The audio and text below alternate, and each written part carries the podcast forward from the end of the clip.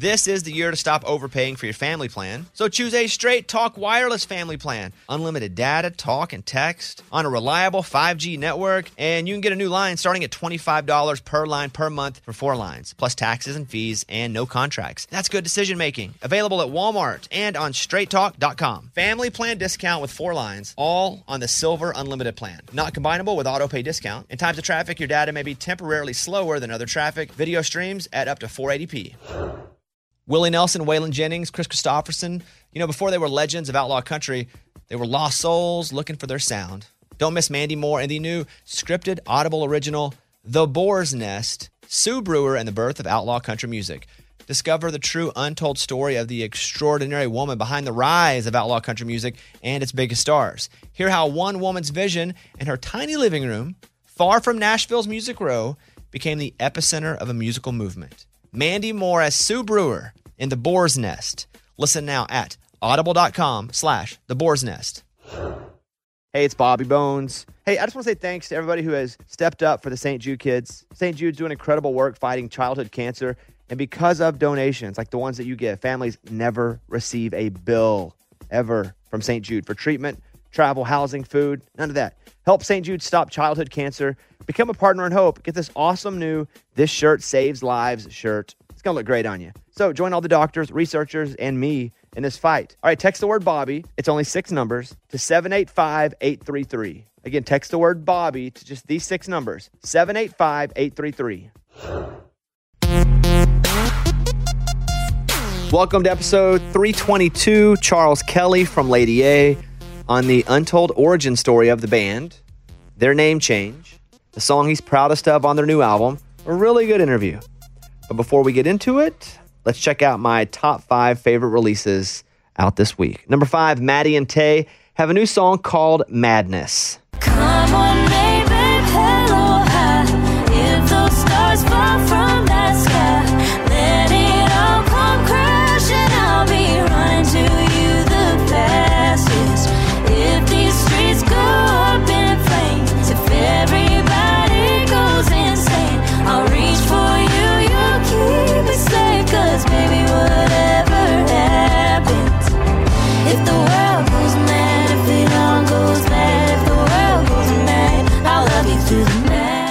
Number four, Morgan Evans has a new EP called The Country and the Coast Side A.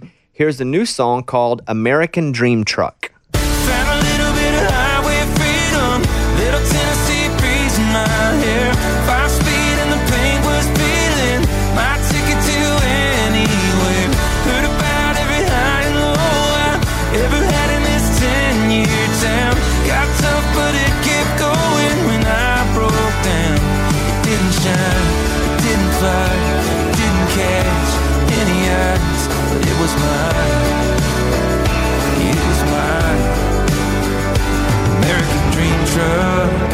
At number three, Shy Carter has a new EP called The Rest of Us. We have a really good episode with Shy Carter from a couple months ago, huh? Yep. And here is a new song called Wild.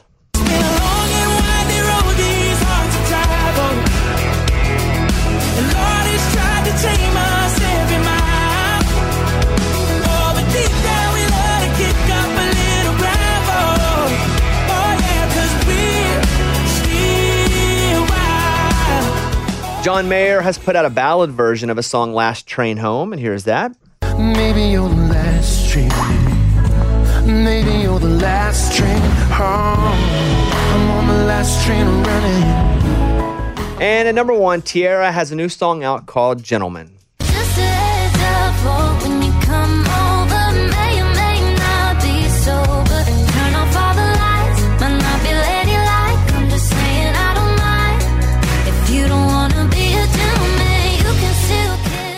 Some quick albums that are out. Ed Sheeran has a new album. Let's see. Elvie Shane has a new album. He has that song, It Ain't My Boy, but That's My Boy. I don't sing it exactly right. but so Mitchell Tenpenny has a new album. It's a Christmas album. And Hayes Carll has a new album out as well. All right. On to a really great interview with Charles Kelly from Lady A. With Charles Kelly of Lady A. How's it going, man? I'm good. You know what? I was talking to the guys here before you came in, and they were like, "Is it all three of them? Is it just Charles?" I was like, "It's just Charles," and I like it when it's only one person. Yeah. because it's difficult to interview a group whenever there are multiple voices in the group. Mm-hmm. If it's Zac Brown Band, it's easy because Zac's the only one that's going to talk. And even then, it's hard to get him to talk. I'll be honest. One of the harder interviews. Zac, I like. I, oh yeah, I like Zac off Yeah. the air. Peculiar guy, like him, but he's a really a hard interview. And Yeah. there, there are the people that I just don't like interviewing because they're tough to interview. Yeah. You're not one of them. No, I sometimes have uh, word vomit, which is which I've had several times on your show. But I would much rather have word vomit. Mm-hmm. You and Luke, Yeah. I don't have to worry about. No, definitely not Luke. Yeah, I can go. The it's 72 degrees outside today, and then just sit back for 30 minutes. You know. I still I still get literally like break out in hives thinking about that one interview where I met Mariah Carey and I kept saying Carrie Underwood and I meant that Mariah Carey just you know cuz singing so hard for so long has like and and and y'all were all looking at me and like Hillary looked at me and I was like, "Oh, I'm sorry. I didn't know y'all are best friends with Mariah Carey." And it was like, "Dude, Carrie Underwood." I'm like, "Dude, Carrie Underwood has like probably the strongest female voice in our genre, which y'all haven't been like you were just insane. So, uh, but yeah, you get a lot of that with me. I figured I was like, I, I know why he wants me on this show and not with Dave and Hillary because they can interject and rein in the crazy. It's not even just reining in. It's hearing a story as told by a single person. Mm-hmm. And singular stories are so important to me. And I and, and I've gotten a chance to get to know Dave a little bit even away from the industry. Um, but when it comes to you guys' story, to talk to one of you, I feel like hearing it from all three of you separately is better than That would- hearing it all three of you together. It would be really interesting too because we've we've even learned, especially over the last like four or five years, a lot of how you know how differently each of us interpreted different like parts of our career, you know, and kind of internalized it. And I didn't realize, you know, the way like Hillary had viewed those first five years, or the way Dave had viewed those first five years, and me, you know what I mean.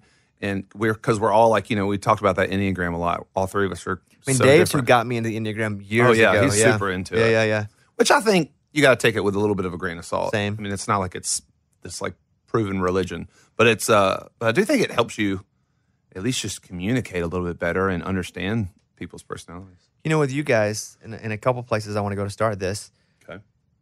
it's interesting that some artists are seen as newer, younger artists, even though you're younger than they are. I think at times you guys have been penalized for breaking so early. Yeah. And I'll, I'll, I'll explain to you what I mean. That we'll have these meetings, and I don't do a lot of radio meetings anymore. I don't program music. I really don't do. I just kind of do the show and do my other projects. But at times they'll bring in and they'll go, "Hey, we're thinking about these artists for this, or even a, a television project." Yeah. And they'll say, "You know, Lady A, they're very established. They've been around Yeah. for a long time." But then we can go with a newer, younger artist, and before it's been like Brett Young, and I'm like, "Hold on a minute here. you know, Brett's older than these guys." Yeah.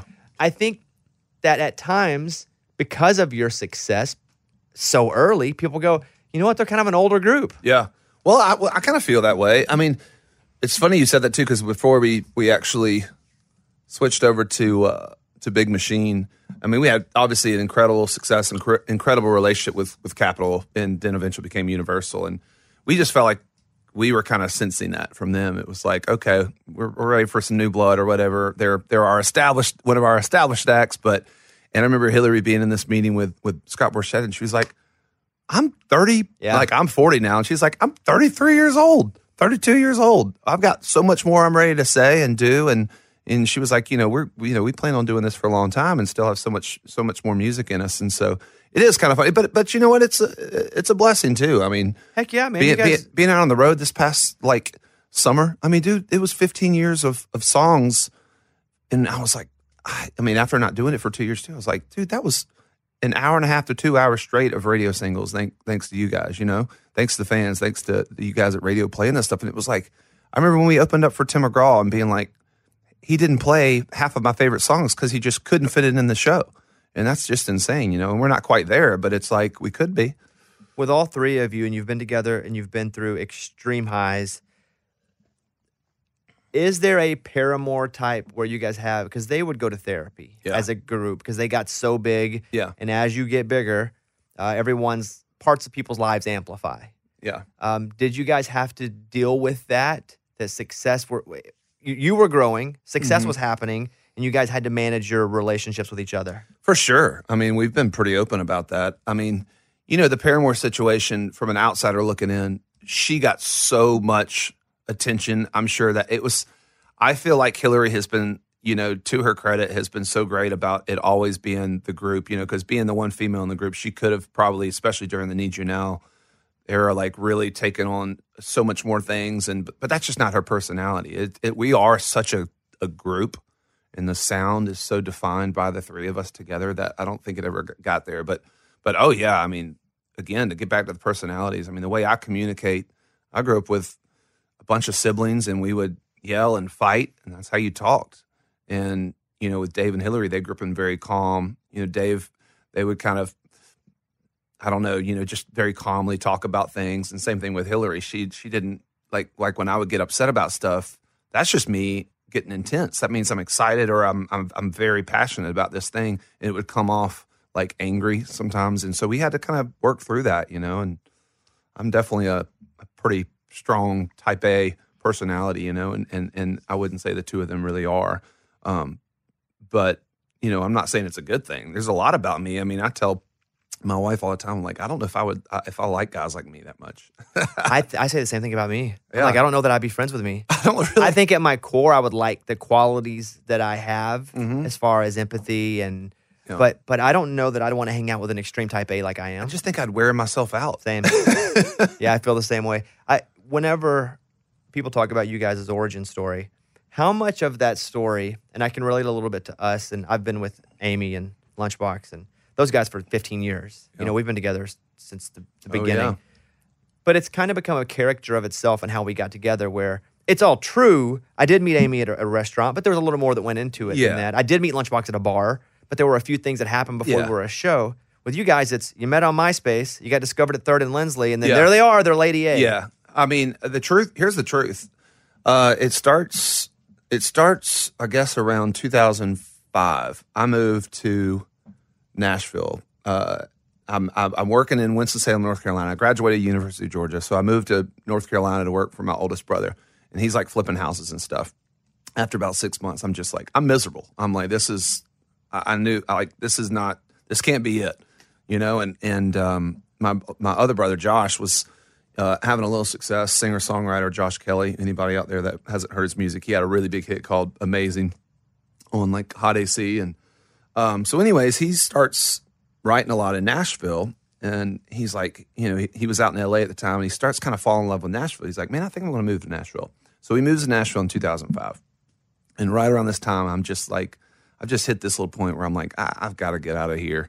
Uh, and so he said, dude, just come on down to Nashville and move. And and I and I did. I just kind of said, screw it, move to Nashville.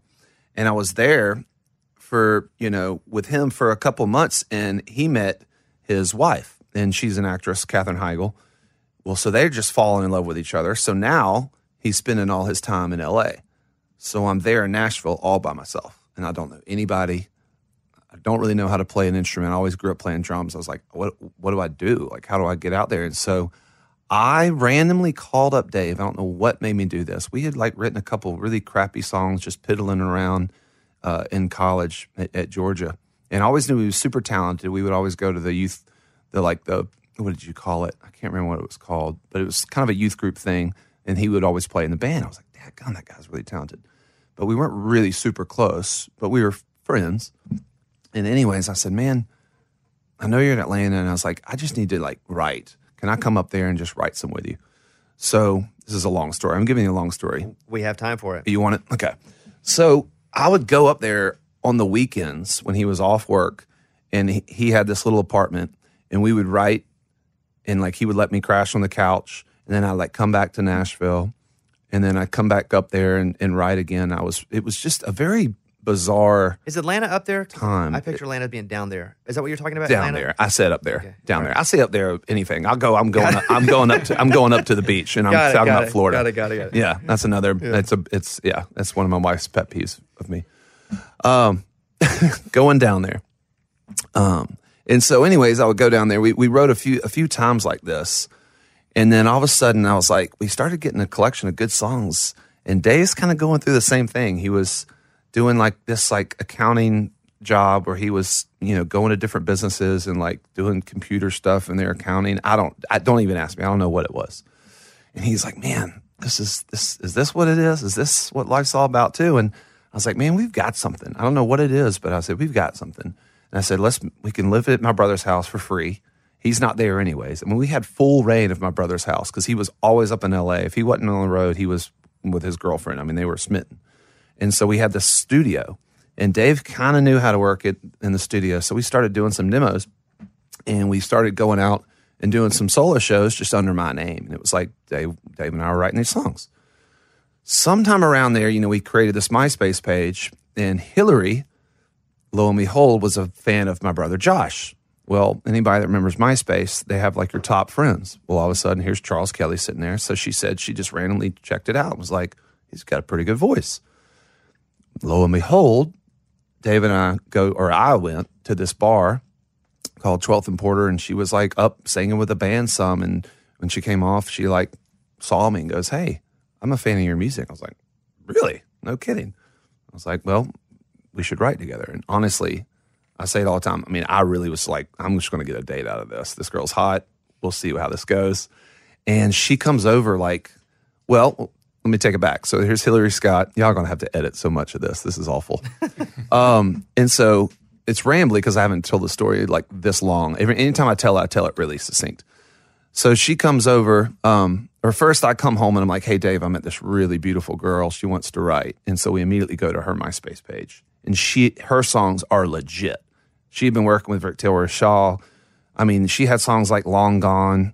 Anybody that remembers our first record, Long Gone was on there, which made that record, and a couple other songs which were just super like tight, you know, Nashville demos, just ready to go. And we were like, whoa, we got to get something ready. And so she comes over like a week or two later, and we had this song called All We'd Ever Need. And I had a little bit of the verse and a little bit of the chorus. And I was like, I don't know how to finish it. And she, I mean, it couldn't have been two minutes when she was in, in our house and Dave's on the piano. And she just starts singing the next line, and we start finishing this thing. Second song, Can't Take My Eyes Off You. Fourth or fifth song, Love Don't Live Here. And it was just like, whoa, this is this is badass. And um, for us, really, we were just writing. Honestly, Dave and I were going to just try to write for her record. We were like, I think this girl's going to be a star. And randomly, um, you know, after a while, I was like, what if just for fun, we we do this and just see how it goes? And we started doing a show at Third and Lindsley. We opened up for my brother Josh, one of his shows at Third and Lindsley, and it was the reaction was just way bigger than anything we had ever done separately. And so that's kind of how it started. I want to go back a little bit when you were doing Enjoy that editing. doing doing construction. No editing needed. When you were doing construction, it- I mean, it kind of blows my mind to think that someone that's as talented as you are is roofing houses. Well, it was so I graduated with a finance degree at Georgia. So I mean, I I worked my butt off at Georgia. Like I mean, I had this like three eight. I thought I was just going to have all these job job offers. No job offers. I think I got a job offer at Enterprise Car. So it really told me it was like it's who you know. So, anyways, my older brother's ten years older than me, and he was like, "Dude, instead of going and getting some entry level job where you're getting coffee or something, he goes, come up here, work with me, and I'm I'm building something, you know. And eventually, I was just like, we're gonna, you know, we're gonna build something like a like a real a real business and a real company, and um, I just didn't have the patience. What I, I But were you singing? And what I mean, I mean, I roofed houses for a long time. Yeah. I don't have the physical gift. that- But were you singing? I- like, were- I- were you flexing that muscle at all? So I, I did a ton. So we we played in cover bands all grown up, middle school and in high school. I um we played in a band like Inside Blue was um, our well our first band was called Spork in middle school. and We wore the little spoon and fork necklaces around the school. And then our second one was called Inside Blue. We did a lot of blues and and Allman Brothers and just all kinds of different stuff. And so I played in cover bands all my life. And something when I went to college, Josh went to Ole Miss because we were in the band together. And then when I went to Georgia and I didn't have my brother with me, I don't know. I just didn't. I, I was like, I, I can't do this anymore. Forget it. That's a pipe dream, you know. Or I, I don't even think I ever thought it was going to be a real job. It was just something I could do.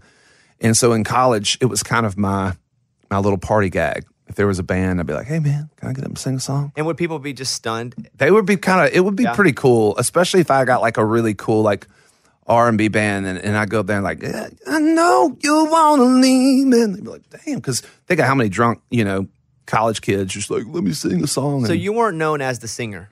no Just generally, you weren't Charles, the guy who everybody knows can sing really no well. no. Because you weren't. I just didn't do it that much. And I don't know. It was one of those things I knew I could I knew I could sing, but I don't know. I don't think I knew I was like good enough to do it for a living. I just thought it would be kind of a cool party trick, you know? What about songwriting, though? At what point, mm. I- Never. ei- either one of them, did you realize I can actually play in the big leagues? Mm. Not until honestly, this is this is the honest to God truth. Probably not until Hillary and we got together and it just I mean, we wrote Dave and I wrote probably 50 of the worst songs in the world, but they had a lot of great bones to them, like great melodies. Just didn't really know how to like wrap my head around the lyrics and really telling a story, but we were always Dave and I are really good at coming up with melodies. Um but when Hillary got in the room and then she introduced us to a lot of really heavy hitter songwriters, and you just start figuring it out, man. You start figuring out that the, this these little puzzle pieces to songwriting, and and you know, and and because there is there's it there's an there's an archetype to it. You know, you got verse, chorus, bridge brings back the concept of what the chorus is all about and the overall theme, and you start figuring this out. But um, but yeah, I don't think until we became a group that I actually wrote something that you know I would send like my dad the songs, and he didn't really react, really really react until I sent him all we'd ever need, and then love don't live here, and it was like he goes, don't let that girl go. What's interesting about you and Hillary is that vocally you're both alpha. And in a lot of groups, most groups, that that is not a factor. I mean, I could probably just start to list groups where you have multiple lead singers. yeah, I mean, you can put them on, put them on one hand, right? I mean, you go Eagle. I mean, they're just, Yeah. you know. So, was there ever a conversation of who's the real lead singer? Um, not really. I mean, I remember some of the first. Um, God, it's so weird. By the way, I feel like when I have both ears in, it's kind of like when I'm on live, like when I'm on stage too, and I'm talking to the audience, and I've got both of my headphones in. I have to take one out. I feel so disconnected. I don't know why. You can still hear me I'm through sure. the microphone. I, it's just a weird thing. It's like I still feel like I'm talking. no, I get it. I still feel like I'm talking in my head. Okay. But um, Well, take them off, and then I'll tell you before we play some clips. ah, there you Yeah, go. yeah, I'll, I'll let you know. Yay! This festival and concert season will be all about the boots, and Tecovas is your next stop before attending your next concert. Tecovas has seasonal and limited edition offerings this spring. Talking about men's boots, women's boots, um, apparel, hats, bags, and more. All Tecovas boots are made by hand in a time honored tradition, timeless style, always on trend. And Tecovas has first wear comfort, little to no break in period. Like it's hard to find this level of comfort paired with this level of style. Plus, direct consumer pricing keeps the value on your feet, the money in your pocket. So stop by your local Tacova store, have a complimentary drink, shop the new styles. You like the smell of leather or no? I love it. Yeah, that's what the whole store basically is: fresh leather, Yep. friendly staff, or like the smell of staff. I don't know. I guess, I'm sure they smell good there.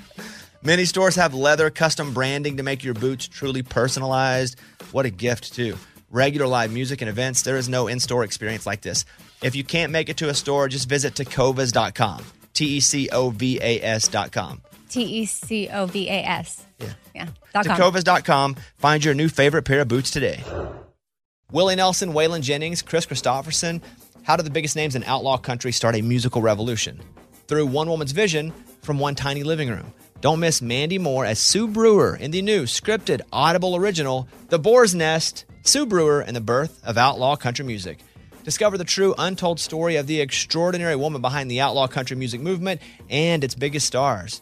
Brewer shaped the sound and soul of country music as we know it today, despite never picking up an instrument herself. Lovingly dubbed as the Boar's Nest, Sue's Place was an intimate staging ground where a new breed of singer songwriters, wounded souls, wayward upstarts, that's where they would spur each other and tap into something bigger and something realer. Starring Mandy Moore and featuring Ebon Moss Bachrach as Shel Silverstein and TJ Osborne as Johnny Cash, alongside a full ensemble cast. Audible invites you to enter the boar's nest and experience the rise of a musical revolution. One woman, one time, one place. The Boar's Nest. Sue Brewer and the birth of outlaw country music. Listen now at audible.com slash the boar's nest.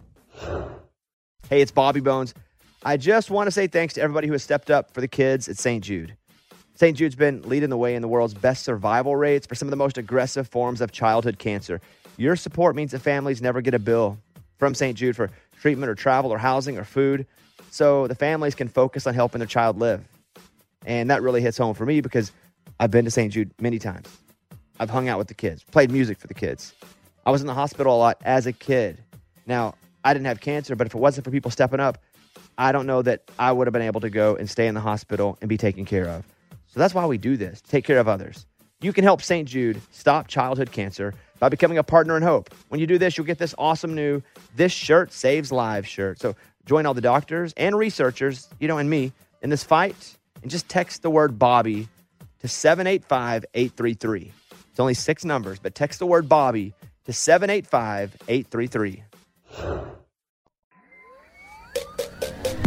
So what were we talking about? I was talking about the fact that you guys have two vocal alphas. Oh yeah. So when we went on our first radio tour, it was really funny. He's become a dear, dear friend now. But Nate Deaton uh, is up in San Jose, and he was like, "I just, I just don't know if people are going to get two different lead singers." He was like, "Y'all have to identify. Like people want to identify with a singer." And I remember being like, Nate, I, you know, I hear you, but I don't agree. I was like, what about Fleetwood Mac? What about the Eagles? I said that. I mean, those, those are, they all had two, three very distinct singers, and it worked. And I was like, you know, in fact, I, there hadn't been much of that in, uh, you know, I even, I was like, what about Little Big Town? You know, they have two really, uh, well, really four. I mean, think about even the songs that, that like Phillip sings on and, and uh, Kimberly. And so, you know, I was like, don't let this be like some excuse not to play our music. But I will say early on, probably just because I was such an alpha, it kind of looked like maybe I was going to be more of the lead singer. But the songs, it was just I don't know. As as the songs that really started coming to a head, I think as Hillary got her confidence too, because Hillary never really performed live that much, and so she was always kind of a little shy. And you could just slowly start to see her confidence and her be- start to become, you know, more of a giant factor and the face of the group, especially in the second record. And you got Need You Now and American Honey, but I don't know. I just think it just it it was always the way we looked at it. I mean, we always from our very first record wanted it to be a very balanced thing, and um, and then finally, I don't know if you know on the new record, Dave's got his first lead vocal, and so, but I don't know. I mean, it's always been a pretty equal thing, you know. Is it deliberately equal? It is. I mean, we write so much music. I mean, it's not like we're sitting there going, "You got four songs, I got four Not like songs." lines There's in three. a script where people are arguing about it. But we want to make we want to make it. it- It's what makes us us, you know. And um, I think it naturally has always just been something we've always wanted to do. And we're we're giant fans of each other's voice. I've said it. This is not blowing smoke. I I really truly think Hillary doesn't have as big of a range as some other singers. Like she can't sing up in the stratosphere and really low, but in her range, I think she's unbeatable. I think she's got one of the the best tone in our genre in her spot of anybody. I really truly believe that, and um, we're just really big fans of each other's voices, and we have a, a lot of respect for for that. And I don't know.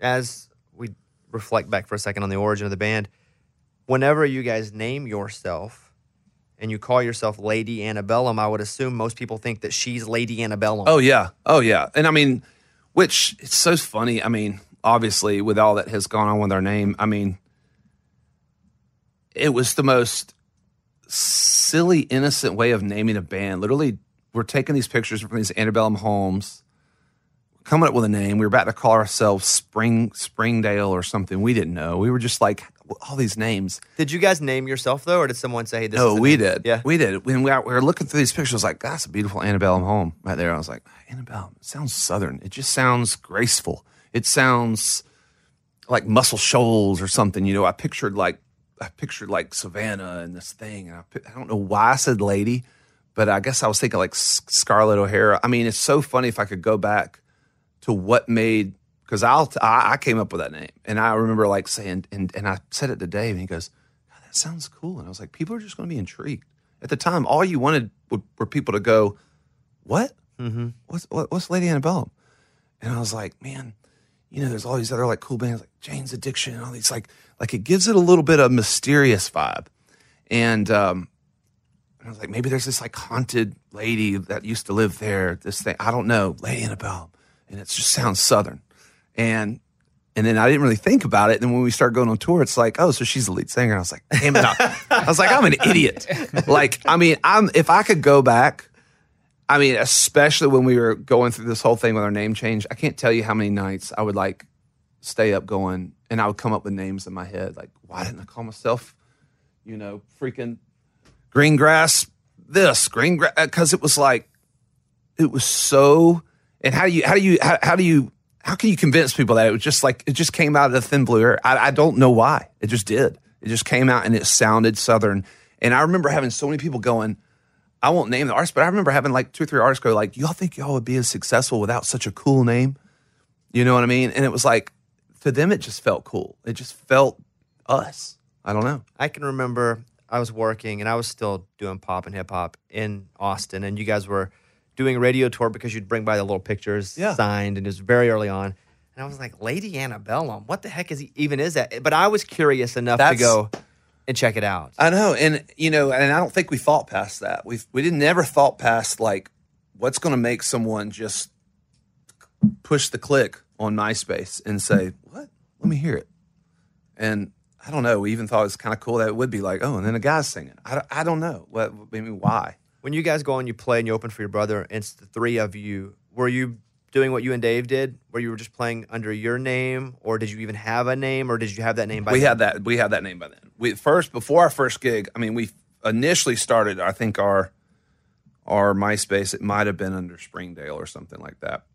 I think it was a road called Springdale, and I remember like telling that to some buddies. They're like, "That sounds cheesy," and you know, and we were like, "Oh, it sounds a little bit too much like Sugarland, too." You know, I mean, we're, it, just the name is. It's so hard to come with a name because everything. I mean, the Beatles, Yeah. Eagles, you know, All the mascots are basically taken. Yeah. Yeah. and uh, and so you know we, we didn't want to be like two dudes and a chick or Hillary Dave, you know Charles band. So it was just like you know you could just come up with this name, but uh, and yeah, it was just very intriguing to people, and it, it worked. Was it a frenzy, a bidding war, or you guys just got in with one label who believed in you? No, it was it was pretty wild. Um, so Hillary had had this development deal on Sony, uh, unbeknownst to Dave and I. We didn't know what a development deal meant. I mean, we had just moved to town, and uh, and so she had had a development deal. And I guess do- had done like a final showcase for them, and Joe Galante they passed, and this was like two or three months before she met me, or maybe a month before she met me. And she said it was almost like she says all the time. It's like one door closed and God opened another one.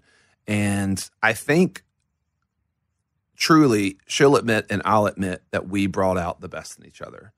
I needed some I needed something to make me unique and define my sound because I was kind of sitting here floating between am I going to be like a pop singer, an R&B singer, a country singer because I love it all. And I think being that's the one problem about being in cover bands is you can sit there and be like blame it all on my roots and then you go, you know, all night long and then you'd be like Maroon 5, you know, I'm gonna get a bone. And you're just like, who am I?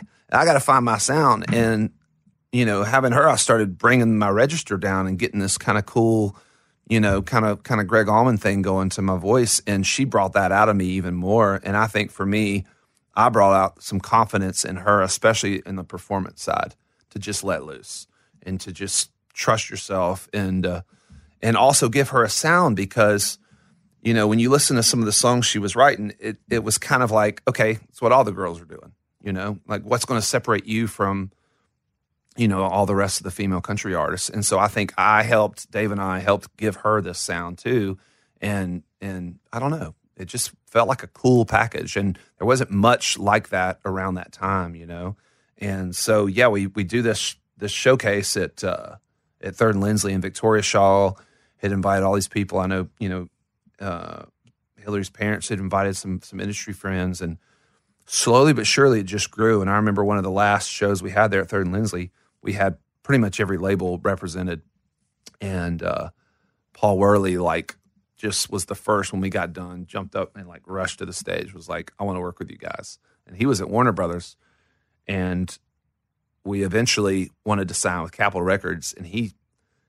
I don't know if this is true, but he said he left Warner Brothers specifically so he could work with us. and he became just strictly a producer again, and you know did our first our first four records. the first record when you guys go in and you start to cut songs as a new group do they have a lot of the songs laid out for you how much of it of, Oh no, it was that. I think that was the coolest thing. We had a pretty, a pretty um, alpha uh, manager too, Gary Borman. He, he manages Keith Urban, and um, you know we're we're with Coran Capshaw now, but Gary did it did honestly a great job. I have I, I really do have a lot of respect for for him, and he.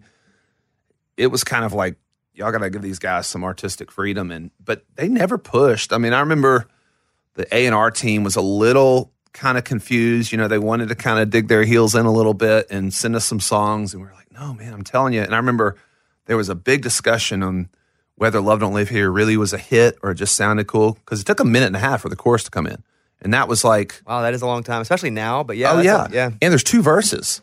I mean, it's like this whole verse, and then I go, "Yeah, boom, boom," and it's another verse, and then a chorus, then a verse, then a chorus and outro. So it doesn't even have three choruses; it's two choruses, and so it was very left-footed. And uh, and I remember them being like, "It's not. Uh, we just don't know." And and I remember us. Maybe I just didn't. I didn't know that I couldn't be this way. And I was like, "No, this is the first single. Trust me, this is going to be huge." And I think our energy and our confidence just exuded. And I'm telling you, I was a more confident artist those first three or four records than I am now. It's like once you know what a little failure feels like, you start second guessing yourself. In that time, I didn't know what failure felt like. And I mean, I was just like, we're the greatest. We're, we're, we're, the greatest things at sliced bread. Just trust us. This is going to work. Let's go. you also had nothing to lose had nothing to lose. right and I, I feel the same way about the early part of my career i had absolutely nothing to lose Yeah. so it was balls out let's go mm-hmm. taking chances yeah. big risks Isn't that the truth? I mean, it really. There's something about that that innocence that there, there's just a beautiful. There's a beautiful concept in just the not knowing. I mean, even being in that thing, I didn't know who Joe Galante or Mike Dungan was or Paul Worley. And Hillary before that show at Third Lindsley, he was like so nervous. I was like, "What?" And she goes, "Oh, there's just all these people." It's like, I don't know who those people are. And so, you know, it was just such an interesting thing that now, you know, I will say after having, you know, certain singles flop that you thought were going to be great, it was like, you know, ones that you really pushed hard for that don't work, then you start going, maybe I don't know what I'm talking about. And that's when you get, you know, maybe it's a healthy thing. You know, again, I mean, it's like anything. You just kind of get a little bit of that second guessing going through your life. what was the first single you guys put out was it Love, Love. don't love don't live here, and then we put out looking for a good time, which I will I will be honest, we were hesitant about that. I think they were just really wanting to push this youthful, fun thing, but like we listen to that song now, and Hillary especially is like, it's so not us. Like you know, it's like talking about like a one night stand. I mean, I'm not gonna say like, listen, I'm. I mean, I've, I've, I'm the wildest of the group, but like Hillary Scott singing about having a one night stand is not Hillary Scott at all Right. and and it didn't do that well. I think it went to like number eleven or something, and then finally it was like, let's get back to the great songs off this record, and we put out "Run to You," and that was our first number one. So you've got Run to You hits number one. Is Need You Now after Run to You? Yes, Which is the fourth single. So you're at your first project. A lot of first projects. Don't, first single off the second record. Oh, is that what it was? "Need You Now" was the first single off the second record. So I'm talking to Dave. That song almost didn't even make that record. Almost didn't make the record. And it had, it had to be heard back at like an old voice memo or so something. so this is by that time okay so first record we do this and i believe we wrote all songs off the first record maybe there was one that was outside but i think we had recorded it before we even like i think victoria shaw had written it and i, and I remember I, we, we heard it and we were like oh we want to sing that but we didn't cut any outside like pitches from the label at that time and by the second record, we were definitely feeling that like, okay, this is this is big. And so we had written all these songs, and we go into the song meeting, and we're just just you know trying to help narrow down the songs because you get very much in your head. You you don't know what's good or bad by that time. If you've written sixty songs, it's like you always love the newest thing you've written. And we're in there, and uh, we're playing all these songs, and and I don't know what made me open it up, but I was like, oh yeah, there's one I'm missing. There was something we wrote with Josh Kear, but it's a crappy little work tape. But I will say the verse is kind of cool. And I played it. And everybody's like, it was hard to hear. I mean, it's like something you recorded on your phone. We didn't have the harmonies worked out yet. And Autumn House and Melissa Spillman um, both were like, that's cool. Like, I don't know what it is, but it's cool. Just try it. And so our process at this time, Paul Worley's process was to go into a rehearsal space before he went in the studio and just work up songs and work them up and see what works. And so I think we took, let's say 20 songs and then we were able to narrow it down. And I remember like when we started working on Need You Now and all these different hooks started coming together, we were like, this is cool. This will be our favorite song off the record that won't be a single. You know how those are. It's like all my favorite records have like songs that never were singles, Same. which are the greatest songs. And uh, I feel like a lot of our records have been that. I'm like, you know, it's like everyone's so afraid of putting out the ballad, you know, and it's like those are my favorites. But uh, yeah, so we we ended up cutting it, and I think we cut we cut we cut them in batches. Um, and it was like we cut like six songs, and we were out on the road, and our label was like, you know, we had had this like plan for them to come over and listen to like the first batch of songs, but we had randomly had like some show we needed to go do, and so we were like, well, y'all just go listen, and just let us know what what they think and and we were like, they're going to want our kind of love for a single, fun tempo duet out of the gate, big old hit. And our uh, I can't remember who texted us. I think it was like my publicist, um, and she was like, they're losing their mind over Need You Now. They're like, we had to play it like multiple times, and we're like, no kidding, Need You Now. Wow, how about that? And you know, it ended up changing our life. Yeah, when did you realize that rocket ship was truly a rocket ship and different than, we'll say, the race car that the last record was? I don't know. I mean, obviously, there's so many different times. It's it's hard to remember. We were so busy, and I didn't know any different. Didn't know any different. It was like, oh, this is this is what happens. But I do remember Run to You was a grind to get it up the charts. It almost died at like 30, and Jimmy Harnen, who we're with now, was at Capitol. Um, and I think that's why I wanted to go back and work with Jimmy Harnen so much because I could like I would be out on the golf course with him, and he was on the phone the whole time. I was like, he's not very fun to play golf with, but that's who I want on my side. Um, and he, I, he really, I, I believe, single handedly pushed "Run to You" through to get it heard. Because songs like that, I mean, think of some songs like too, like like "Girl Crush" needed to just be heard to get through those, and it really doesn't. Songs people don't realize don't really get heard until they're top twenty. Not really, not enough to soak into the ether of people's minds. And so it broke 30, got to 20, almost died, broke 20. And then once it got up, it kind of finally took off. But Need You Now was so easy. It was like every station was like, we're in, we love it, can't stop playing it. And it just flew. And I remember being like, this is different. And we had never had a song just like sell like this. Um, and it just felt different. Well, when did people start to go, hey, we're going to actually try this at Hot AC, or we're going to see it's crossing over to pop? That was, I believe, I can't remember his name, but I believe the Nashville pop station was the first one to do it, um, if I'm not mistaken. And, it- and it's so funny if you listen. We had a couple. We had to do.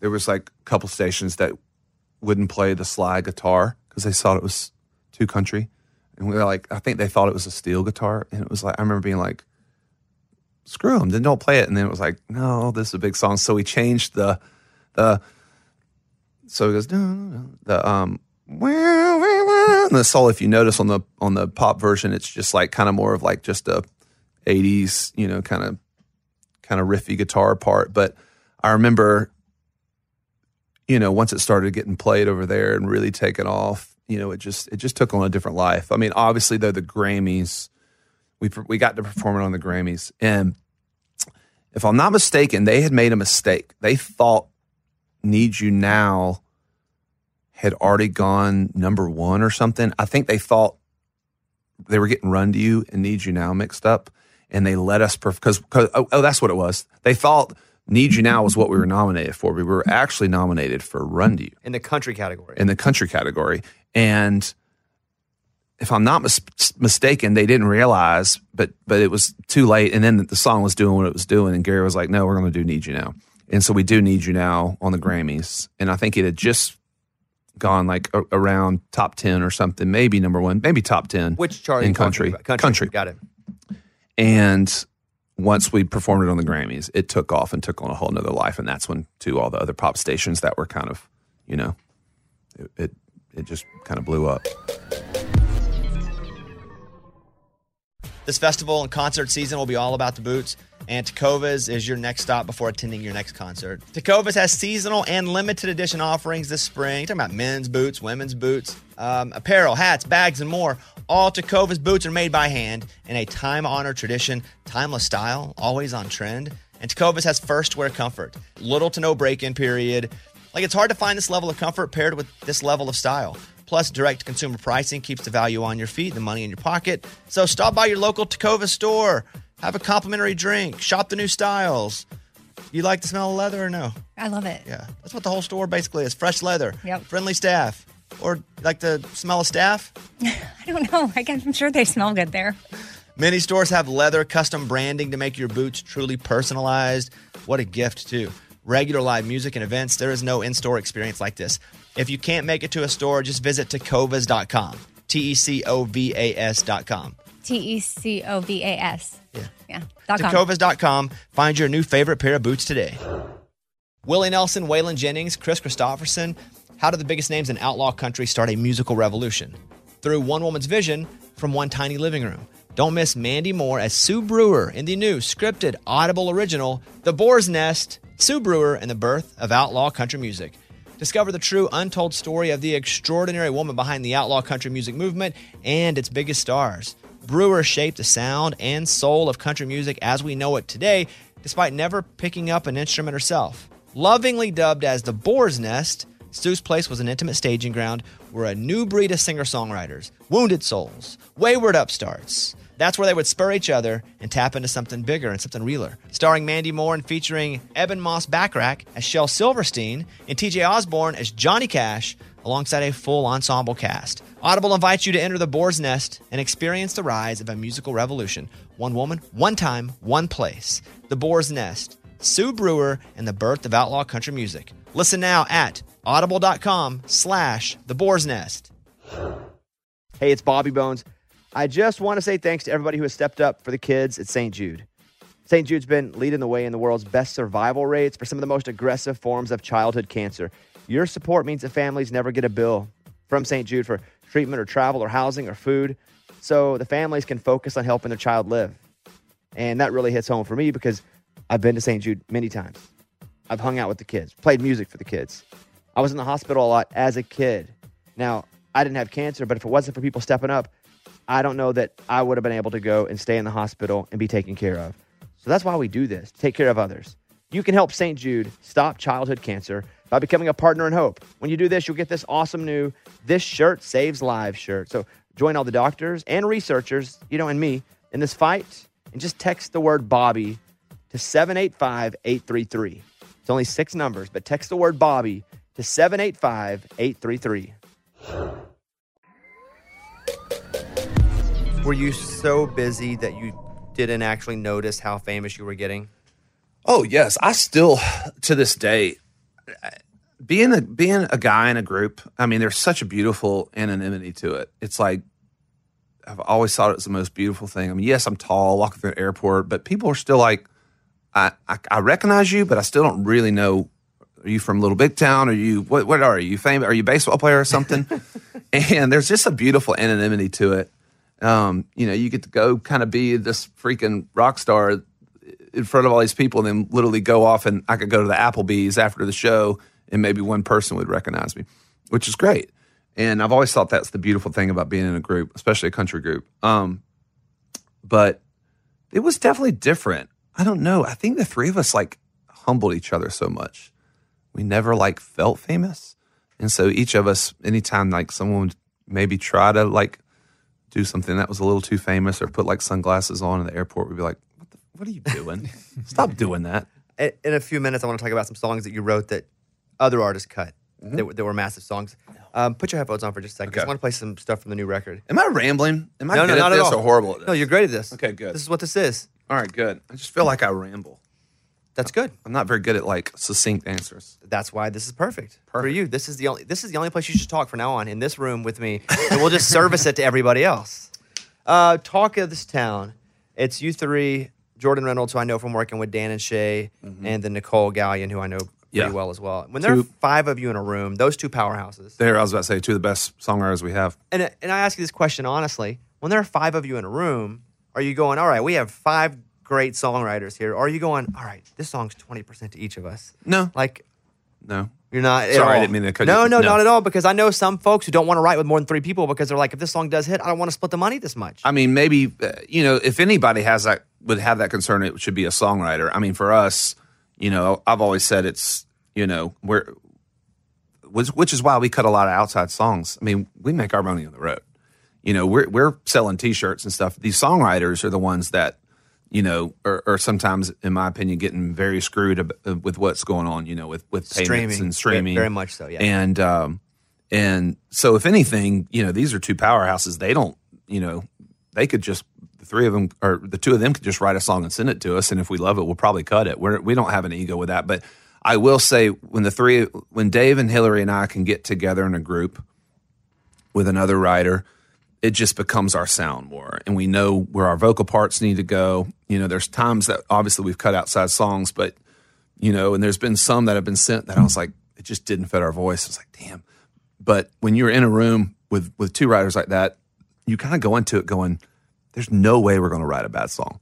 It, it would be impossible to write a bad song." Now, it doesn't mean there's not times we'll go in and write songs that just barely don't make the record. I mean, there's and I and and sometimes I get such like, "Gosh, did we make the right choice?" You know, there's so many songs for every artist. I guarantee you, uh, Luke, Dan, and Shay, as much as they write, have you know hundreds of hits out there just that you know will never see the light of day, which is kind of a shame. But uh, but you know you're going to go into the room and get something good with these two. Let me play. Uh, and I have a few tracks I wanted to talk about specifically. Here's uh, Talk of This Town.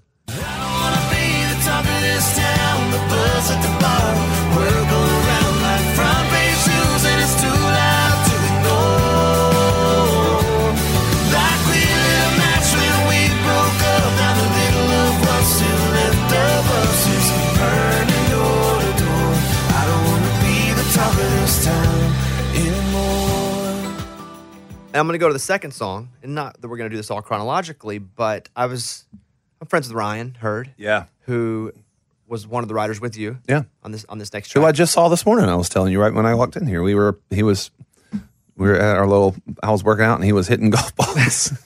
He uh, had, had also posted, which is why I looked this up. He had posted, "Hey, thanks for letting me be a part of writing a little bit of this record." Yeah. and it's you know this song here, "What a Song Can Do," and it was you, Yeah. Uh, Ryan Hurd, Sam Ellis, Laura Veltz. Let me play this. Then I have a question. can make you dance make you cry, make you wanna give it one more try. Start a band and kiss that girl and break some rules. It'll make you give your heart and get it back. Change your mind just like that. Well, it's like every single line was written just for you.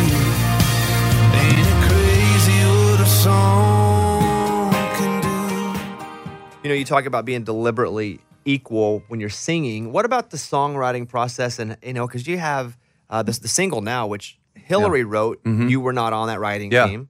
Are you guys deliberate about how many songs get on? Because it's hard. It's hard to not Yeah. be biased when you write. Oh no, songs. no doubt. Um, you know, there was a time. By the way, what a song can do probably is my favorite song I've been a part of writing in four or five years. Why that specifically? It is the sound of it is so quintessential Lady A um, to me. It's got the back and forth with Hillary, but it's got that kind of a little bit of petty, Tom Petty.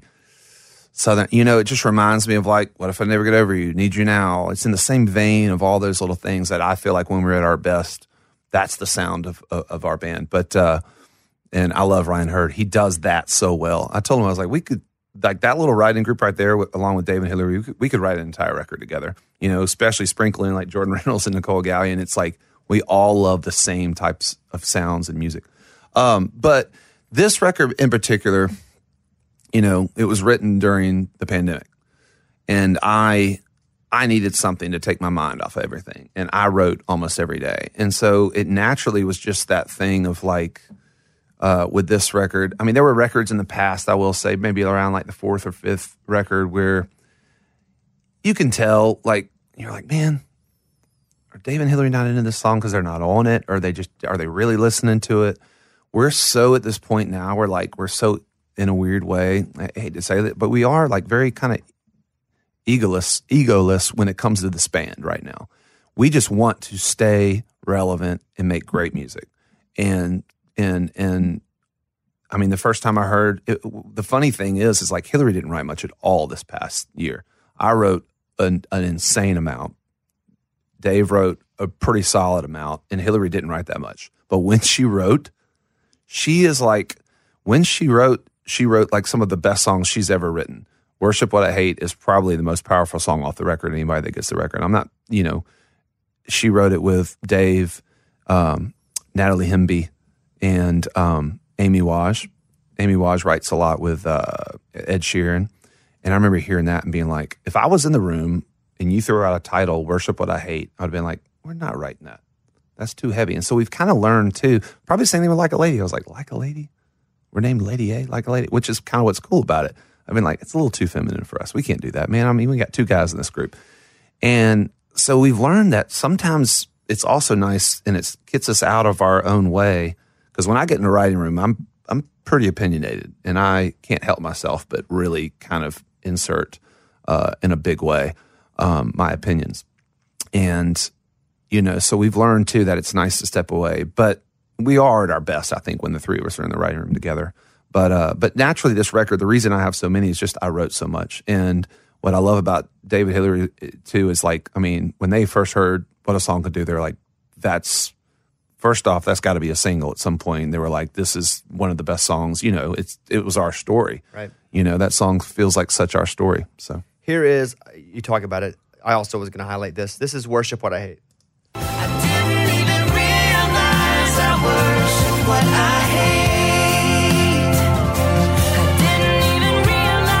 That's the outro. I've heard it before. I know, but play the. Are you able to actually play play the some of the, the choruses? Mike, what do you have? I thought you were telling me, like, hey, this is a song you haven't heard before. I was like, no, I know. No, I put no, for the, but but but but it's some of the He's best. like, I'm Charles from Lady A. I'm No, like, yeah, bro. We did but this. some of the best lyrics, man. Um, You want it from the start? Man, just do it. It's like 7.02 in the morning. Here yeah, we go. I know. the- but do like the first verse and chorus. I just it's, it's one of the best Can we written. legally play that much on a podcast? Uh, maybe not. There's the just whole- music rights issues on a oh, podcast. Oh, got you. Well, I could start it from the first verse. Okay. okay, Gave all my time that's okay. That's chorus. You want it back Oh, this is great. No, that's great. Okay. Nobody that I didn't have to blame. I'm seeing every flaw like a failure. Talking about all her Using every cure insecurities like a and- savior, like trying to build a church out of all my hurt when it really needs grace. I gave all my time to nothing. Tell me that's not the one of the best voices in country music right And there. not only in this song, what stuck out to me, it's not just that she's a great singer, but you can also hear her be vulnerable with her That's- voice at times. I'm telling you, man, when she's when she's at her best, she like like there was a song on the one before Ocean, which was the title track, and then there was a song on the one before called Hurt.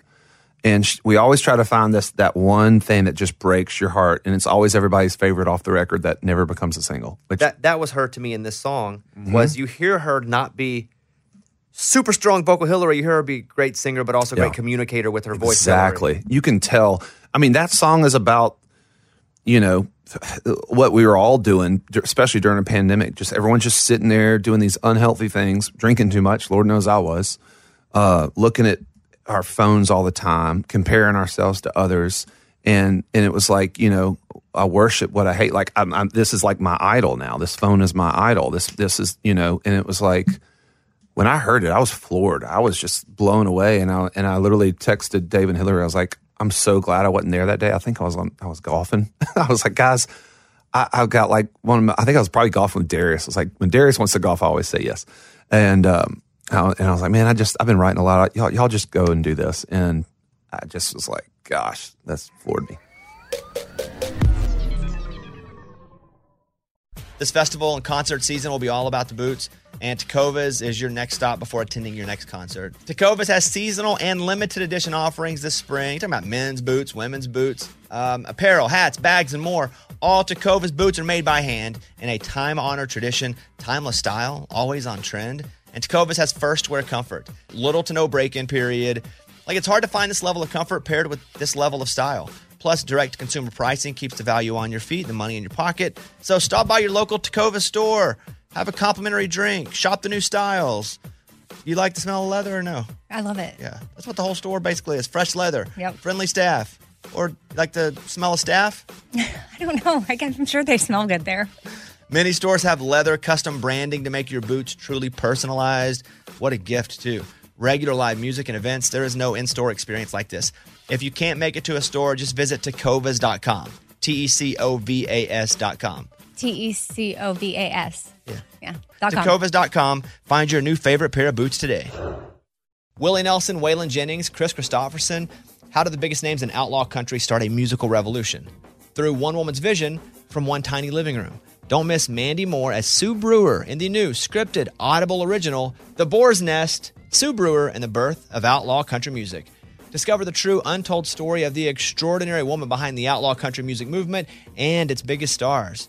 Brewer shaped the sound and soul of country music as we know it today, despite never picking up an instrument herself. Lovingly dubbed as the Boar's Nest, Sue's Place was an intimate staging ground where a new breed of singer songwriters, wounded souls, wayward upstarts, that's where they would spur each other and tap into something bigger and something realer. Starring Mandy Moore and featuring Ebon Moss Bachrach as Shel Silverstein and TJ Osborne as Johnny Cash, alongside a full ensemble cast. Audible invites you to enter the boar's nest and experience the rise of a musical revolution.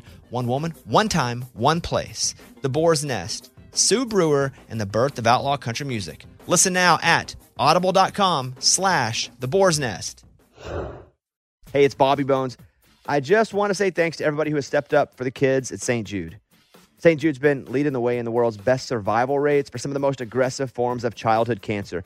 Your support means that families never get a bill from St. Jude for treatment or travel or housing or food, so the families can focus on helping their child live.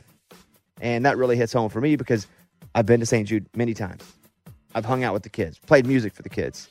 I was in the hospital a lot as a kid.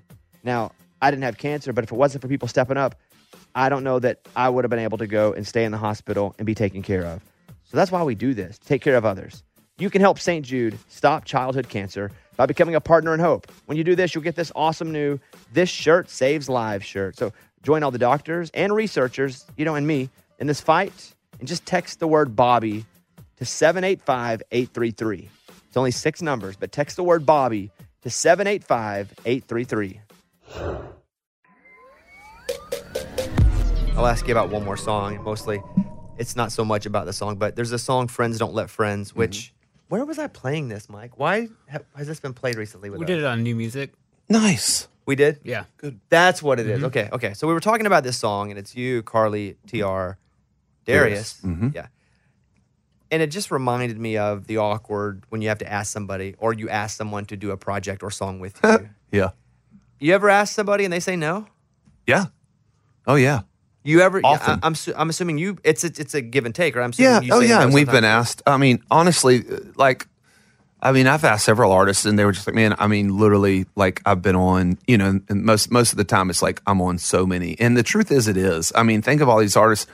I mean, how many other projects they're on, and I, there was a couple that that you know, I was like, I get it. Like, you know, and you're like, they're like, and I got a single about to come out with this part. You know, you're like, totally understand. Because the last thing you want to do is put them on a song and then you don't get single rights.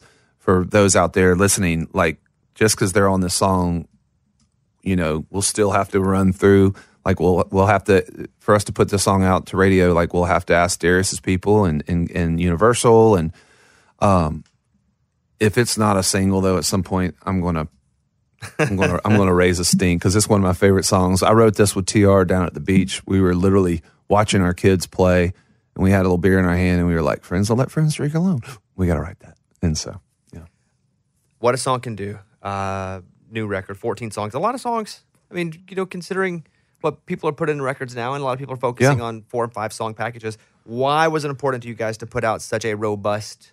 Well, I don't know. I mean, th- we just had a lot of material. I mean, but uh, I don't know if you noticed we had put out, you know, put them out in chapters like seven first, then seven later. And I don't know if that was the right or wrong move. We were trying to just see if people could wrap their heads and consume the music a little bit more that way because not from a necessarily sales standpoint, just like for me, I will I will be honest. It's hard for me to wrap my head around more than about eleven songs off It's hard a for record. me to rap yeah, four. I these know. days. And and honestly, moving forward, who knows if we'll ever do uh, as much? You know, I mean, because I really do. With every year that goes by, it's like this is a singles game, but or at least you know maybe the thing for me would be, be beautiful is like put out like these little four songs EPs where you've got like the radio single, then you got some other stuff, but it just I don't know, man. It always breaks my heart how much music we write that we feel really proud of, and you just want it to get out there. And I don't know. Now we're getting to this spot where it's like we don't have to be the biggest thing in the world. I, I don't, you know, we've we've in my favorite acts, man. I mean, I'll be honest with you. I, you know, I was I probably really focused on their first three or four records, and then kind of like I'm still a big fan of like Bruce Springsteen, but I haven't bought one of his new records, and and I totally get it. Where if we're not selling or consuming as much as we did in the beginning, we're you know, but I do think this record and, and our last record, Ocean, is some of the best music we've ever put out, and um, we finally have just gotten out of our way of of trying to like put out or write what we think like you guys, you know, are going to love. don't or- don't look at me. I have I nothing know to do with it. I know that, but you know what I mean. I've gotten further out of the, that game than than I ever could. I know, right? Um, when you talk about artists, it's just what, what you're saying to me there. I had the same conversation with Luke Bryan. We were flying to Idol together, and he was like, "Man," he was like, "I've had my time." Yeah. He's like, "I always want to be the guy, but I've had my time being the guy." The guy. He's like, "It's time for the next people Yeah. that are the guy to be the guy." Well, he's always going to be. Sorry, I keep moving your mic. He's always going to be. He's Luke Bryan. But yeah, I mean, at some point you've got to like. The only way this genre survives is is for us to give these new artists a chance, and they've learned off of of us and seen what we've doing, and I hope they take it and take it to a whole nother level. If anything, I'm just looking for. You know, that was why I, I get really obviously when Maren came out, she was just so like such a breath of fresh air, you know, Ingrid Andress. I'm I'm waiting for more of that for people to start taking some chances a little bit and uh, and and us as a genre to take some more chances because there is a lot of the same out there and and that's okay too. I mean, it's very it's it's great and it's fun. It's easily digestible, but man, I like I, I want I'm, I'm ready for more because I need it too, man. I thrive off of like discovering new music and and uh, you know I'm ready for the next big thing. Before we run here, I do want to highlight a few songs that you wrote that other artists cut. We mentioned Luke, uh, 2009, Luke Bryan, "Do I." Do I turn you on and on when I kiss you, baby? Does the sight of me wanting you drive Was this your first songwriting success at all? Yes, well, at all outside of the band. Yes. Yes. Uh, meaning, did you write it for you guys? We just yeah, I don't know what made us. Um, I think we just became good friends with Luke, and I don't necessarily know if we were trying to like get an outside cut or I was just like, Luke, we should write sometime, and um, yeah, we just uh, let's see. This was so the funny thing. This was we wrote this around kind of the time probably Rundy was doing its thing. Our the reason I remember around the time it was is because we had Need You Now at number one and Do I was at number two. So talk about as a songwriter. I remember being like, oh yeah, cool. And now I'm like going back like that doesn't happen, dude. and I remember calling up Mike Dungan. You were on the same label, and I was like, dude, Kill Need You Now. Make Do I go up to number one? He goes, we can't like you can't stop Need You Now right now. Like this is and Need You Now set up there for like four weeks while Do I would like set up there like waiting for its turn, and then finally we had dropped just enough for Do I to get in there and get the number one. And I remember being as a songwriter like, this is pretty daggum cool.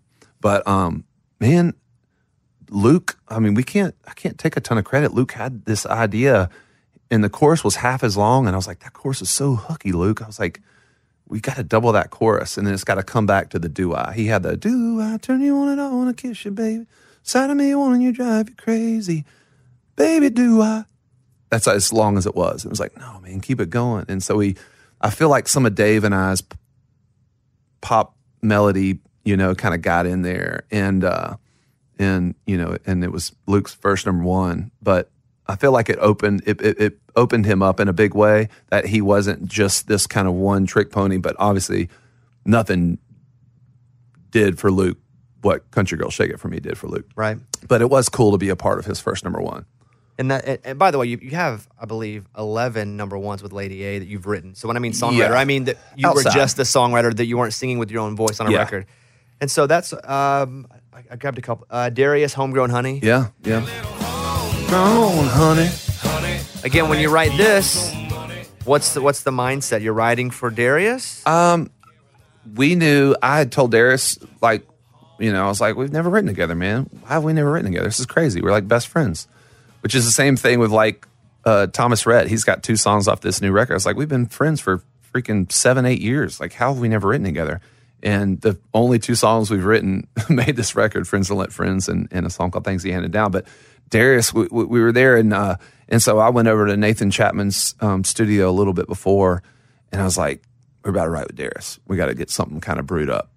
and uh, and we kind of had this little chorus, this honey, honey, honey, yo, so money, and I was like, ooh, man, that sounds like that could be a cool Lady A song. I was like, and I was like, if he doesn't like this, we're going to save this for Lady A. And the minute we played it for him, he was like, that's awesome. And so you know, we were just off to the races. But um, but yeah, that day we were in my head, we were trying to write for Luke. I mean, uh, Darius. One more 2018 Brett Young here tonight. Lose all track of time. Were you guys touring together? I feel like We you were. were. touring together when you wrote this one. We were, and I don't know if he still does this. He can't write without a whiskey in his hand. He is so funny, like because he's like he like uh, superstitious or Yes. I don't know if it's superstitious or it just calms him down. He's not like, and I I don't want to say this and I, and I hope he wouldn't think I like him like throwing him under the bus because he's not like, I drink more than, than, than Brett. I mean, he's very controlled guy, but like, I remember we wrote at like 11 o'clock and I was like, do you, are you drinking whiskey at 11? It's like, do we need to talk? Do we need to have a talk? and, you know, I'd like just woken up. I had like coffee in my hand. I was like, man, you're a rock star, dude. And he goes, dude, I can't write without having a, a whiskey hand. And uh, so, anyways, that one I had uh, just had a little bit of that melody the, of the end, and uh, I was trying to write for him. He probably thought he was trying to write for for me, uh, which happens a lot. I wrote a song with Maren and Ryan Hurd, and I thought I was going in there to write a song with with Maren for her record, and uh, and and she sang in the demo, and she's like, and she was like, Hillary's going to kill this. I was like, I was like, no, Maren, you're going to kill this. And uh, it's so funny. It almost made our record. It may make a future record, but uh, but yeah, the last things I'm going to ask you are a bit about the name change, but Yeah. not really what you expect about the name change. no, It's I don't just- mind at all. I'm not. I'm really not that interested in, in the Yeah. drama of that. I mean, I think we kind of also saw that play out, but it's like all the merch you had with Lady Antebellum written on it. Like those are the questions I have. Like, what the crap do you do with all? It's like a World Series team that finishes second. Like you got it all printed out. What do Yeah. you do with it then? I don't know. I mean, listen, I, I love, you know, I just think we're in a time now where, like, when you know better, you know, when you know better, you do better. And we had never thought about that name. I mean, I had talks with so many of my, uh, you know, my black friends, and they were like, you know, I never really thought about it, but when I look at it, you know, like because I know you guys, and I know that's not, but they were like, I could see how that just, and I don't know, man, with everything that's going on, it's like I don't want to be a part of any, I don't want to have anything associated with us that would make any human being think that that was any part of our hearts because it could not be any more different. Um, I just think it's just one of those I call it one of those little blind spots, especially when you grow up in the South. You're like, you kind of you kind of in a weird way romanticize some some things around here that you're not necessarily associating it with the bad. You're associating it with like the grace the this and that, you know what i mean? And i think that was kind of naively kind of where we were in that. And and there's a lot of people that thought we folded or whatever. And it's like well you know what? Then if you if you don't want to be a part of the conversation of change and just opening ourselves up to like making a better world, then that's fine. You know, dig your heels in. But that was what it was all about. And yeah, I mean, probably a lot of t-shirts out there. there was a lot of like all kinds of stuff we, you know, and people still will call us Lady Annabelle. I slipped and have done that. That's I did that on the Opry That's- stage, and I was no, like, but- I was like, God no, dang. no. Listen, that's okay. I mean, same thing with the Dixie Chicks. They they never had. There's no way they had any intention of that being offensive. And there's a lot of people that are like, well, it's not offensive. It's like, well, no kidding, it's not offensive to you. And Lady Annabelle is not offensive to you. Listen, it wasn't offensive to me. It's not necessarily. I don't associate those things with that word, but a lot of people do. And when you can make a change, and especially when people called us, you know, Lady A, that probably would have been the most difficult thing if we didn't. Because think about the brand recognition. That would have been the most difficult thing if we didn't have a name that already everyone associated. I mean, from the day day one. I mean, I remember like first time we went on Today's show, it was like Lady A taking over the pavilion. This was like 2007. So everyone's been calling us Lady A, but uh, it was a very difficult time. I mean, really wild. Um, never been in our lives kind of misinterpreted like you know, like that or whatever or, or, or you know and because it's always been about the music and that's that's what we wanted about that was one reason you know that wrote that song talk of this town I was like i don't want to be the talk of this town it's got a little double meaning there um, but man we learned a lot about ourselves and it kind of made us even more passionate about being a part of of a band that represents love and a welcome environment and and putting out music that makes people feel good. I don't know. So for us it's like I know there's something beautiful that's going to happen. And I know there's something beautiful that's that's out there that you know we're we're all, we all are going to make changes and people are always so resistant to it. And uh, I don't know. I just I, I'm I'm hoping that there's going to be some beauty from the from the name change at some point because I will say right now it's it, it's been it's been pretty tough to be misinterpreted so bad with your intentions. especially people that don't know you, never even That's- tried to know you, never even tried and they're only us. basing their only knowledge of you off a headline that they read in three seconds. Exactly.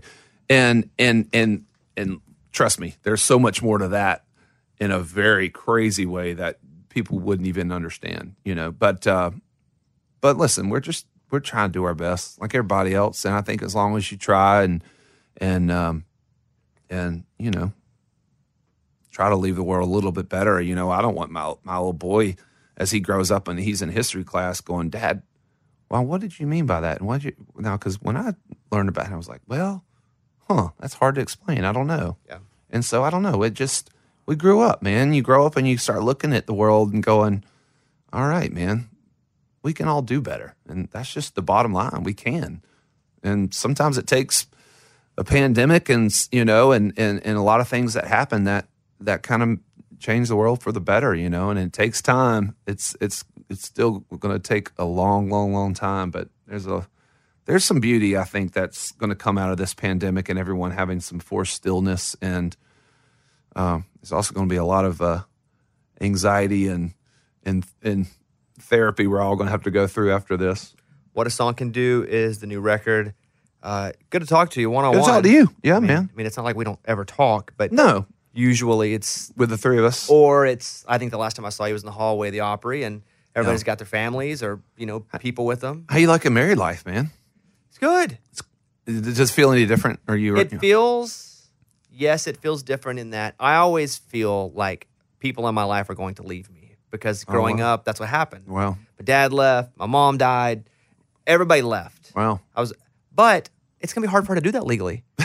like, like that's the di- that's the That's difference. awful. I always, I always felt like, man, she's she's so freaking smart. She's Yeah. so pretty. Everything is. She shouldn't be with me. Oh. And I always thought, well, eventually she's gonna figure it out. But now if she figures it out, it's just gonna take a couple more steps. and I feel like in the midst of those steps, I can convince her otherwise. So yes, it has you're been so great that I get scared. It's so Yeah. great. Well, that's that's good. At least it's so great. I mean, dude, the first I remember the first year. I mean, me and my my wife, you know, uh, sorry, mom and dad, but we lived in sin for a year, and it was like, you know, once we moved in, it was it didn't feel that much different because we'd already kind of been together, you know. Well, but and we were dated for like six months, then or four months or so. Then the pandemic hit, and we were s- oh, stuck wow, together. you the really whole time. had to get to know each other. Yeah, and then it was like, oh yeah, this is for sure. Well, then you're awesome. Yeah, Well, then you if you got through that, you get through anything. Anybody that literally er, were dating and got through the pandemic together are probably on a, a heck of a path. it's been awesome. So awesome that fun. I'm scared to say it's been awesome. That's awesome. Um, okay, we'll we'll, we'll leave it there. You guys there. check out the new record. Yeah.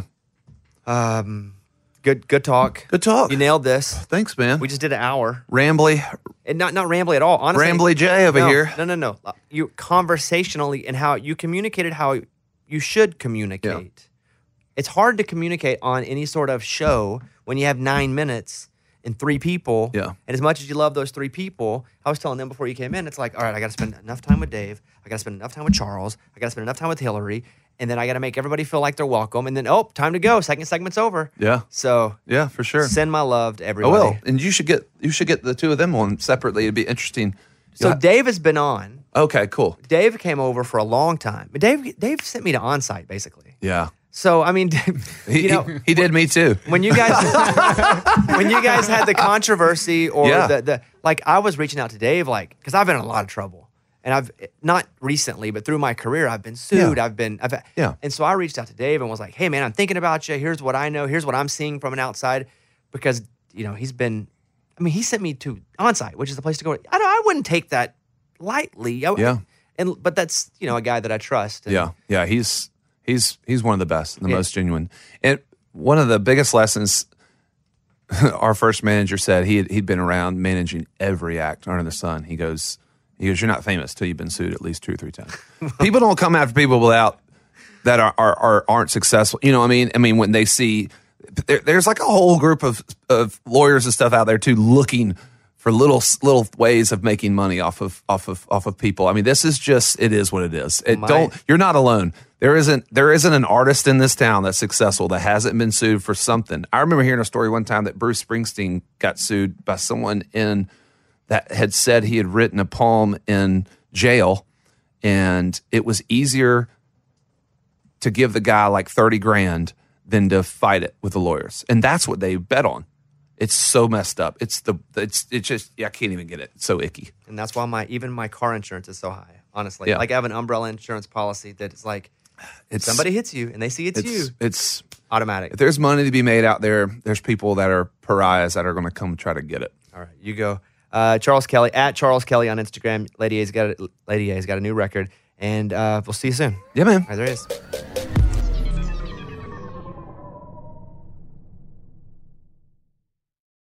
This festival and concert season will be all about the boots, and Tecovas is your stop before attending your next concert. All Tecovas boots are made by hand in a time honored tradition with timeless styles that are always on trend. And Tecovas has first wear comfort with little to no break in period. Stop by your local Tacova store, have a complimentary drink, shop new styles. If you can't make it to a store, just visit tecovas.com.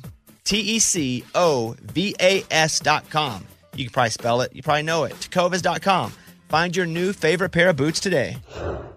This is the year to stop overpaying for your family plan. So choose a straight talk wireless family plan. Unlimited data, talk, and text on a reliable 5G network. And you can get a new line starting at $25 per line per month for four lines, plus taxes and fees and no contracts. That's good decision making. Available at Walmart and on straighttalk.com. Family plan discount with four lines, all on the silver unlimited plan. Not combinable with auto pay discount. In times of traffic, your data may be temporarily slower than other traffic. Video streams at up to 480p. Whether you're a savvy spender maximizing your savings with cashback rewards, a thrifty rate watcher seeking the lowest interest, or a travel enthusiast looking for extraordinary perks, Kemba Financial Credit Union has a visa to complement your lifestyle and unique needs. Apply today at Kemba.org to unlock a limited time 2% cash back on purchases and pay 0% interest on balance transfers for an entire year with a new visa from Kemba. You deserve a card that works for you. Restrictions apply. Offer ends June 30th, 2024.